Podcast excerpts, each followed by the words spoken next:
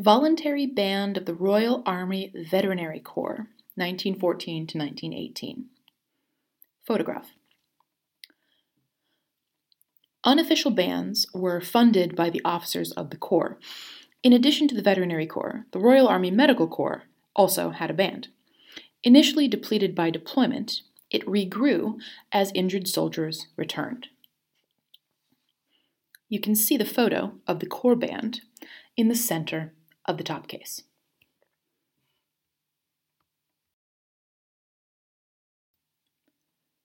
Left center case Photographs and Flugelhorn. 11th Service Battalion, the Queen's Own Royal West Kent Regiment. Photograph. General service bolstered the strength of the existing army. Musicians in general service absorbed into the ranks were known to take their instruments with them for use whenever possible. The musicians in the photo are paired with their instruments. Hawkes and Son Flugelhorn, 1914 to 1918. This flugel is characteristic of the equipment regimental bands performed with in all theaters of the conflict. Soldiers of the bands often had auxiliary roles, such as stretcher bearer, and demonstrated by tuba player Thomas Edward Rendle, Victoria Cross. The flugelhorn is generously on loan from the Sousa Archives and Center for American Music.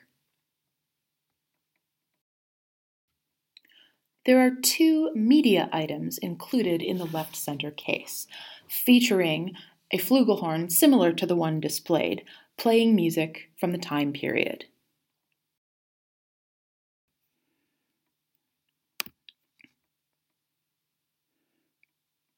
It's a Long Way to Tipperary, performed by Kevin Kiersby.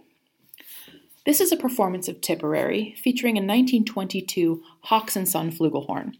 The performance was made possible through the gracious temporary loan of the instrument through the Sousa Archives and Center for American Music. An older, but otherwise identical instrument is on display in the shelves of the exhibit. It is from the 1914 to 1918 period. The military bands were a major customer of Hawkes and Son. The company would later merge with Boosey in 1930 to become Boosey and Hawkes. As an example, Hawkes stated that the majority of their valve trombones were used by regimental players of the Indian and Egyptian forces and boys' bands in Britain. This indicates two significant points. First is the sheer scope of brass instrument production.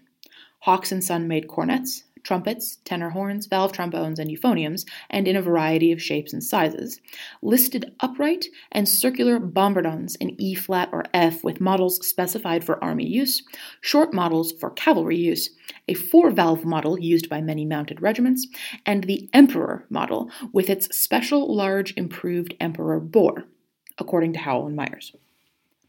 Second is the sheer scale of distribution, which displays the global nature of the empire. The war was far more than the Western Front at the Somme, even if that was a point of maximal intensity. Comparatively little has been written on the regimental players of Indian and Egyptian forces, especially during the war. This is an era of emerging discourse.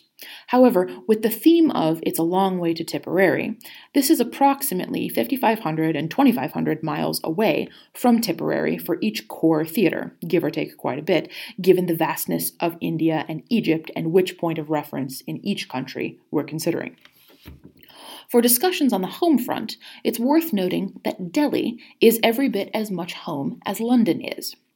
There was intensive fighting in the Middle East during the war as well, heavily carried by the Egyptian Expeditionary Force and Indian Expeditionary Force D and E all throughout the Fertile Crescent.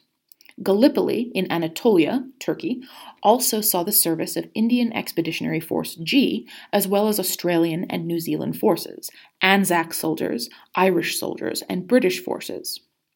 Indian regiments also fought on the Western Front, something to consider if you see films such as All Quiet on the Western Front or 1917. The Western Front was also huge, so this isn't necessarily a critique of the films so much as an invitation to embrace the horror scale of the war. The bands would be present for all of these theaters where possible, as would portable gramophones. This flugel is characteristic of the type of instrument that military or regimental bands would have access to.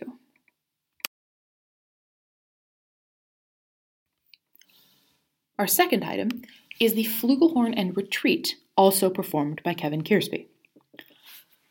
This is a bugle call played on the 1922 flugelhorn. Though a flugel is not a bugle, both are cylindrical instruments. The sound isn't so far off. More to the point, this call, retreat, or sunset, which ends the day in the British military, was transcribed and recommended for use in Robert Lawrence's article Suggestions for a Bugle Call Symphony in the Musical Times in July of 1917. Performing this work on a flugel is a bit of a nod to the Lawrence's orchestra suggestion.